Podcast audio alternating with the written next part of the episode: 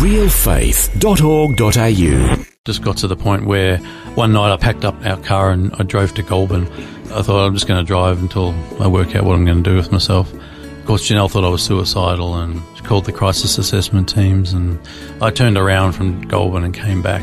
At that point, Janelle said, "Well, what do you really want to do with your life?" You know, she she understood that I was struggling with where life was going and what it all meant. And I prayed and just felt like the Lord telling me to learn to play the didgeridoo and get out on the street and start playing it. Welcome to Real Faith conversations about the impact faith has on our lives and the challenges we go through, helping us today and giving us hope for tomorrow. That's real people, real life, and real faith with Eric Skattebo.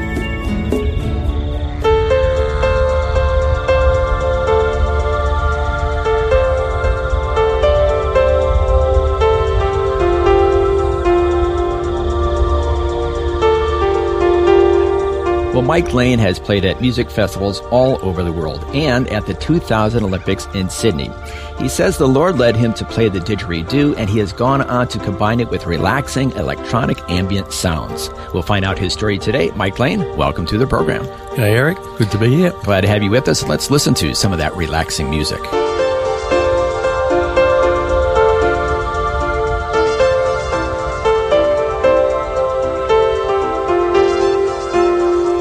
That's the song Open the Eyes of My Heart by Mike Lane and your group called River Tribe. That's right, yeah. So we're going to get back to this unique music that you feel the Lord has kind of led you to this type of music, and it's very relaxing as we heard. But first, we're going to find out the beginning of the Mike Lane story. Let's find out about your background. Where were you born and raised? Born and raised in Melbourne, Australia. Uh, born to a, a family in Mount Waverley. My dad dad's an Anglican minister. Um, so we grew up in the Anglican Church up until sort of my mid-teens. Um, my dad was, apart from the fact that he was a minister, he was actually an atheist. Um, whoa, whoa, whoa, whoa, whoa! whoa. he was a minister, but he was an atheist. Yeah. How did that happen? Well, I, I think back in the '60s when he studied, you know, it was theology was more of just a field of study. Um, so, what are you going to study? I'll study accounting, or I'll study law, or, I'll, or maybe I'll study theology. And, so it didn't uh, matter whether you believed or not. No. Wow. No. I've all. heard of liberal churches that don't always believe uh, the biblical account of things and yeah. kind of rationalize and spiritualize things, but actually yeah. being an atheist. So it was just knowledge, in other words. Yes, yeah. He was driven by, or still is, uh, driven by the social agenda. There was the, the social gospel. Well, yeah, Jesus as a social activist, as a as a socialist activist, kind of a, a Che Guevara of sorts, you know, who would come in and bring socialist utopia to the planet and end all wars. Wow. So Dad was active, very active in Vietnam War protests, for example. Mm-hmm. Played guitar. Sort of his playing guitar was sort of the genesis of music in our family, but he'd play a lot of Bob Dylan songs and Simon and Garfunkel type songs. And well, I was going to ask how he influenced you. So obviously, musically, he did. Yeah. But also, did his atheism slash theology influence you as well?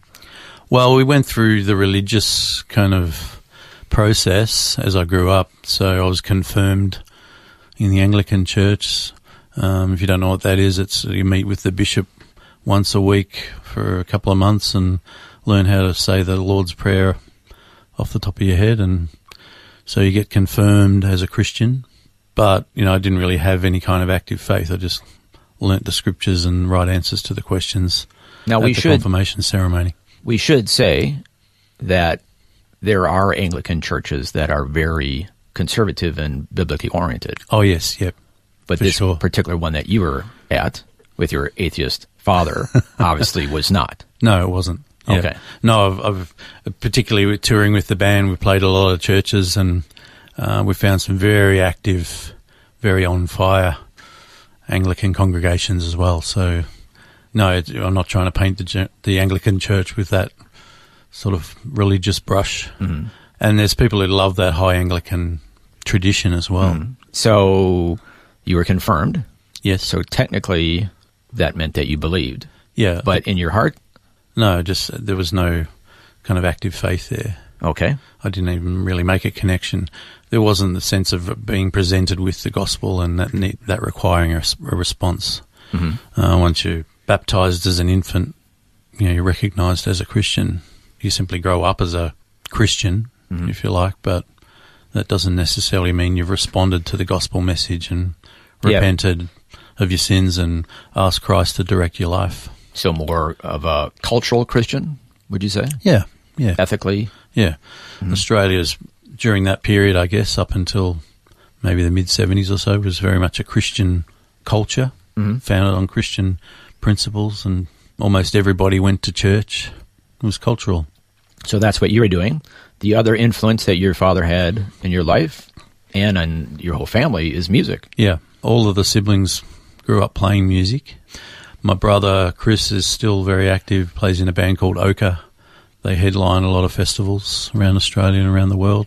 So he's a tour. professional musician. Yes, yep, makes his living playing woodwinds. And my sister has a band called Sacred Earth. It's a new age focused, um, yoga meditation focused group. So we don't tend to agree on a spiritual level, but that's where she's at. And, and they're probably one of the top selling independent artists in this country. In fact, both bands are Ochre and Sacred Earth are both well known. They'd be some of the top independent artists in, in this country. So very successful musically, your family has Yeah. gone on to be.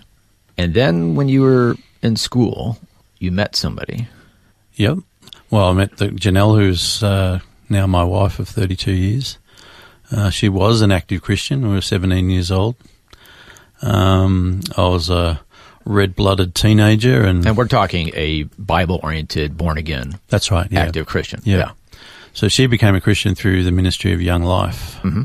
and uh, she invited me to Young Life camps and things like that. And through the message that they were communicating at camps and their weekly meetings and all that, I took the decision to become a Christian. I mean, the biggest motivator was um, Janelle said um, that she was going to remain chaste till she was married, and if we wanted to remain boyfriend and girlfriend, I needed to become a Christian and observe the same values. And so I guess there, was a selfish motive in there, but it didn't take long to sort of the gospel to take hold, and you know, I got got fired up. Well, I mean, some people would have said, "Hey, forget it. I'm I'm out of here." But Yep, yep. obviously, you really liked Janelle. I did, I did, uh, I do, yeah. that is the correct Still answer. like her a lot. And you did look into it, and you, I'm assuming, sincerely put your faith into the Lord. Yeah. Having an anal- analytical mind, you know, I tried to philosophize it out and reason it out, but in the end, it was just the loving power of the Holy Spirit acting on my heart to motivate me to make that choice. Okay. Well, let's at this point kind of fast forward. So you eventually get married. Yes. You have some children. Yes. Life is going okay. But then in the late 90s, you had a bit of a personal crisis. Yes, I did. We had, at that point, we had four kids. We got six kids all up, uh, four grandkids. But um, at that point, we had four. Uh, we were living in Ferntree Gully, and I was working as a carpenter. That's my trade. Um, just continuing this sort of continuing existential crisis of what's the point of life? Where am I going? What's it all mean? Kind of caught up with me and uh, led me into a slide into depression and kind of a nervous breakdown, as it were. I don't know how to define it beyond that, but it was kind of a mental meltdown. And um, How did it manifest itself? Were you able to go to work or? yeah, I was working. I was working for a good friend at the time, but just uh, working on my own, driving a vehicle, doing repairs on vehicles at auto dealerships, and it was just kind of a downward spiral mentally. It was difficult to get through every day, and just got to the point where one night I packed up our our car and I drove to Goulburn. Just spontaneously? Yeah, uh, I thought I'm just going to drive until I work out what I'm going to do with myself. And um, of course, Janelle thought I was suicidal, and she called the CAT team, the crisis assessment teams, and the police were notified. Everything else. I turned up. I, I turned around from Goulburn and came back. So I kind of went missing for two days, and so sort of from that point began my recovery you know, there was an intervention from the crisis assessment team. They kind of um, assessed me and said, "Look, you're not in any imminent danger, but you need to seek help in terms of depression and get some counselling and this sort of thing." So I did that, and um, at that point, Janelle said, "Well, what do you really want to do with your life?" You know, she she understood that I was struggling with where life was going and what it all meant, and I prayed and just felt like the Lord telling me to learn to play the didgeridoo and get out on the street and start playing it. Wow, of all the things that I've heard that help somebody get out of depression, playing the didgeridoo is probably not the most common one. No, no, Had you played the didgeridoo before? I mean, No. where did this come from? no, I hadn't even played a wind instrument or anything before, so Really? I'm a bass guitarist by trade, and but I didn't. Problem at the time is I didn't own any didgeridoos, so I had to make them out of PVC, mm-hmm. um, which is a good process, making your own instrument and then playing it, tuning it, that kind of stuff. I don't So- think it would go well if I tried that, but for you, well, it certainly didn't go well at the start. I had to have a strong vision to learn circular breathing, but um, I Wow. did that on the way to work. So every day I would catch the train to and from work. So I continued in that same job doing auto repairs, but I'd go to my boss's house, pick up the vehicle, um, and I'd do that by catching the train. And uh, so I, I would walk to the station. So I'd play and practice my circular breathing, the didgeridoo, while I'm walking along. Got some very strange looks. And yeah, I uh, was thinking about that. I mean, I can barely do two things at once. Uh, you're playing while walking. Yeah. Did you ever bump into something? Not really, but um, it's it's quite difficult walking up a hill, exerting yourself, and circular breathing at yeah, the same time. Yeah, but now this circular breathing, Yep. is that like through the nose? And I mean, how does this work? um, you, yeah, you draw air in through your nose while continuing to push air out of your mouth. So it's initially a process of using your cheeks, puffed out cheeks, to push the air out while you breathe in your nose. Um, so an exchange Wow. happens of Yeah. air. So it's So this you constant just got to practice to get this. Yeah, yeah. But eventually you get to the point of what's called diaphragmatic breathing, Uh-huh. where the exchange takes place in your lungs. So you don't actually need to push air out with your cheeks anymore. So Uh-huh. you're doing this walking with a PVC pipe, That's right. And then you get on the train, Play on the train. play on the train. I, I'm just wondering what the people on the train are about. Yeah, about all same. Get some very strange looks, um, but some people will enjoy it, listening to it, uh, and it was good because it, it, it kind of dropped that fear, fear of man type guard huh. that I had up. You know, But you like- felt the Lord led you to explore this instrument. yeah, yeah. Our guest today is Mike Lane from the musical group called River Tribe. As we just heard, at a low point in his life, he decided to drop everything and learn how to play the didgeridoo. Amazingly, that went on to be tremendously successful as he goes on to tour the world. We're going to find out all about that and how he is now combining music and ministry, all that and more when we return right here on Real Faith. Looking for resources to grow your faith? Check out Vision Christian Store with books, movies, audio CDs, DVD resources, and more. Plus, free delivery on orders over $50. See visionstore.org.au. You're listening to Real Faith conversations with real people about how God works in their lives. If you want to know more about integrating faith into your life, our website is realfaith.org.au. Just go to the website and you'll find helpful articles about the impact faith can have on your life. Once again, that's realfaith.org.au.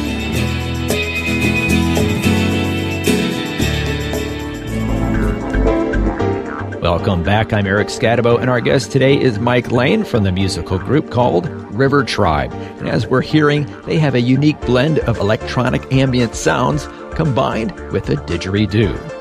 Before the break, we heard how at a low point in his life, he decided to drop everything and learn how to play the didgeridoo. Now we're going to find out what happened next in his life. decided to go out on the street and start playing. Problem with that is I didn't have any equipment, so I made a list, including I didn't have didgeridoos still, um, or genuine timber ones.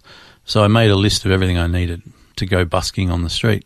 So I need battery amps and microphones and didgeridoos and uh, I wanted some drums, so I need some African drums. So I made a list of everything I needed and um, just started praying for it. First thing was my brother gave me two didgeridoos. So I got started from there. Other stuff was given to me. I was able to sell some equipment and buy some other things that I needed. Put the kit together and then just started going out on the street. Uh, initially at Queen Victoria Market, amongst other places, St Andrews Market outside of Melbourne. Um, within a few months, I'd applied for uh, Melbourne Fringe Festival, and we'd booked shows at Melbourne Town Hall. I was still solo, uh, although I had other people kind of jamming with me. I managed to put together a six-piece band and a ninety-minute show. Uh, out of um, we wrote some tracks and put some other stuff together, and did these shows, and that's what kind of kicked us off as a band. So, what was your big break? Uh, we were playing on the street in 2000 uh, at Vic Market again. Just a couple of us on that day, myself and uh, one of the original members, David Gleason, and um, we were spotted by Jimmy Wong, this kind of cool Singaporean dude who ran Singapore River Festival. And he said to us on the street, he just said, "I'll pay you five thousand American to come and play at my festival." And um, at that time, In Singapore. yeah. So at that time, five grand US was ten grand Australian. So um, Wow. we were like, wow, this is awesome. So we told the other guys who were going, there's four of us at that time. And in the meantime, we got booked to play at the Sydney 2000 Olympics, right in the Homebush Stadium precinct. We were booked by the Sydney Olympics Organising Committee. Plus, we signed up with More Than Gold, which are a Christian outreach organisation that go to Olympics all globally. And so we did a bunch of gigs, street gigs with them as well. So we kind of combined the two. We had these professional gigs that we were paid you know, good money for to play at the Olympics site, and then we're out on the street in different locations with a Christian outreach organisation. And that just kind of grew from there, the exposure.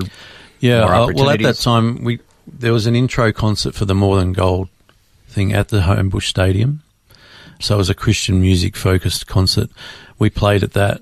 The headliner for that was Rebecca St James, and so she was there. She's got seven brothers and sisters, and her parents were there.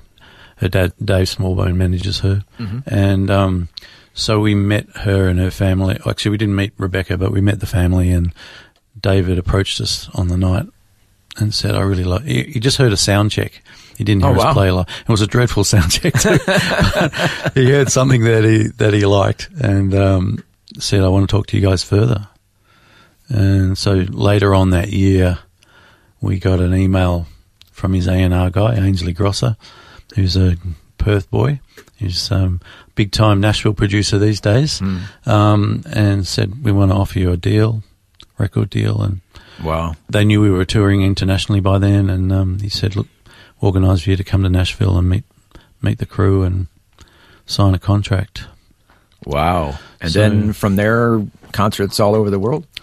Uh, our touring with EMI Records with uh, David Smallbone and Rebecca was mainly on mainland US. So we toured. At one point, we toured forty-eight states. Wow. Yeah, it was crazy. Um, we did fourteen thousand miles on that tour uh, in the in the Smallbone family Chevy van. Wow. And so, and we did about three tours like that um, with Rebecca and with Chris Tomlin, uh, a lot of other big artists, too numerous to name at this point. But yeah, we had a great time touring with them. That that touring didn't really support us professionally. Like we we're living off CD sales, which weren't always great. When your merchandise table's out by the toilet at a venue, because the headlining artists get the prime positions. Oh, is that how it works? But Okay. um, fortunately, they actually put us on before the concert time, official concert time start. So they would open the doors, and we'd start playing when the doors open. So you're kind of So- the uh, introduction Yeah, music we're kind of the warm before up. Yeah. the warm up. Yeah. While people are coming and finding their seats. Yeah. So often when we were finished, you know, the auditorium only be one third full. Sometimes it was full, but most of the time, oh, okay. you know, it was still filling up. But the great thing about that was there'd be a intermission.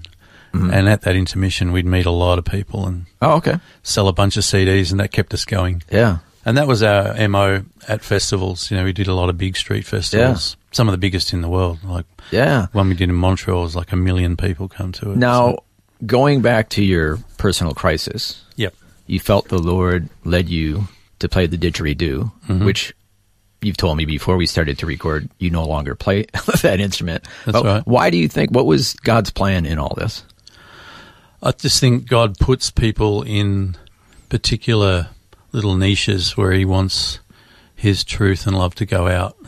You know, so we're on the street in the marketplaces. You know, and I just felt that's that's where the gospel's at its most powerful is in the highways and byways markets where mm-hmm. people were doing food shopping or shopping Yeah. for arts and crafts, that sort of thing. And we would surprise people with our sound because we weren't just a busker with an out of tune guitar. We were, you know, we had all this technology and Yeah. had, had this amazing production going on on the street. Now, a lot of people, when they feel called to do music ministry, it's the music and the lyrics, you know, Yep. singing about the Lord Yep. that ministers to people. Mm-hmm. Whereas it sounds like you're ministering through music, but also it's about the people you meet, the interpersonal relationships. Is Yep. that correct? Yeah, it was all about the in- the interactions with people. I think I, I kind of copped out of it for a number of years by going, oh, well, we're pre-evangelism. You know, we get CDs into people's hands, and hopefully, and we pray over them, and hopefully, that will bring healing and joy into their lives as they listen to them, and there, there'll be a gospel message in there somewhere. That was kind of my intention, but part of my intention was really to cop out from really speaking up, speaking the gospel directly into people, and it took me some years to just get over that fear of or embarrassment of the gospel itself. You know, trying to fit in, try to be commercially Yeah. viable, Which to- is always to- tempting to do yeah, because yeah. then you get a bigger audience. Yeah, and But now, what are you saying? Now you're not like that. No, I'm far more direct. You know, um, we had a gap in the band from 2006 up to 2011. We had five years off. It started as one year off and became five. During that time, I, I started prayer walking, and I'd go up to two, three hours a day through the Dandenong Ranges prayer walking, and just learning how to communicate with the Lord. And I was sitting on this rock, and I'd sit on this rock above the city and pray over the city.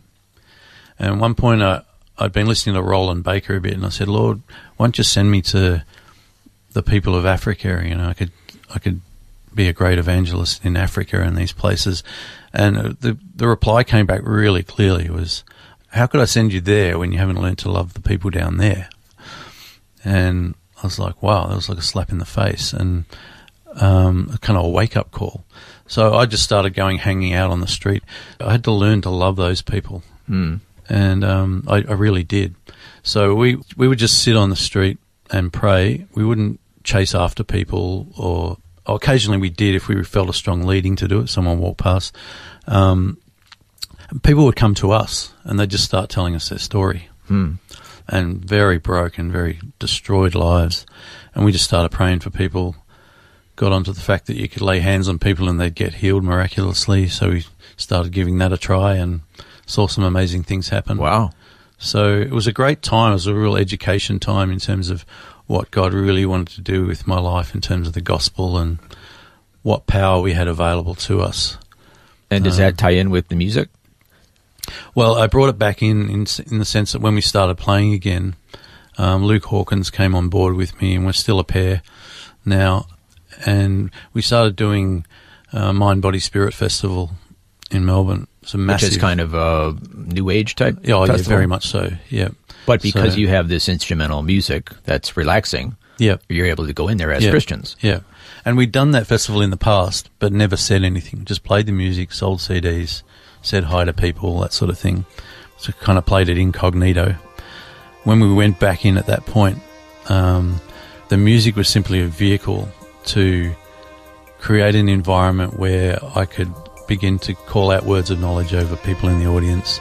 I'd send someone out with a microphone, or I'd walk around with a microphone myself while the music was playing. And um, so I'd say, okay, I'm hearing someone's got a shoulder injury in their right shoulder. Who's that? Put up your hand.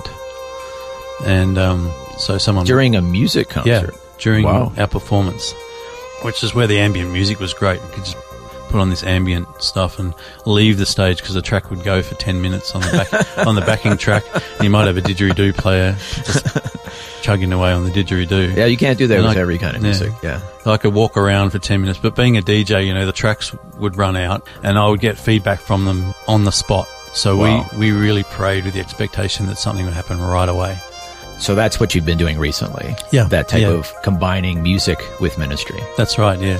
Just practicing and learning how to just be much more direct with the gospel. Well, that's fantastic. Um, so you've really gone on a growth experience from Yep. just being instrumental to now being intentional about Yeah, and Ministering to yeah, people. Now it's whole of life. It's not just mm-hmm. when we're performing. You know, that's what I've had to learn. Mm-hmm. So I'll be in Bunnings, you know, and people just come up to me and go, "Oh, my wife's dying of cancer," Oh wow. or you know, the number of people who just come up to me and start talking. And I think it's that spiritual availability. Like I can't really explain it except that if you're prayed up and available, and just moving in relationship with God, people will come and tell you their story mm-hmm. because they have a need, you know. And it's just amazing the times in public where I've just laid hands on people. Just ministering to people. Yeah, and they'll tell you these incredible things that they're going through, and I'm like, oh, oh I'm going to have to pray for this guy. Well, unfortunately, our time has quickly gone by, but it's been great to hear your story. It's been a blessing to chat with you, Mike Lane. And so I think it's appropriate that we end with one of your all time best songs, most famous songs with River Tribe, appropriately called The Blessing. yep, Thank you so much for sharing your story with us today. you're welcome. Thanks for having me. Our guest today has been Mike Lane from River Tribe, and here's the song, The Blessing.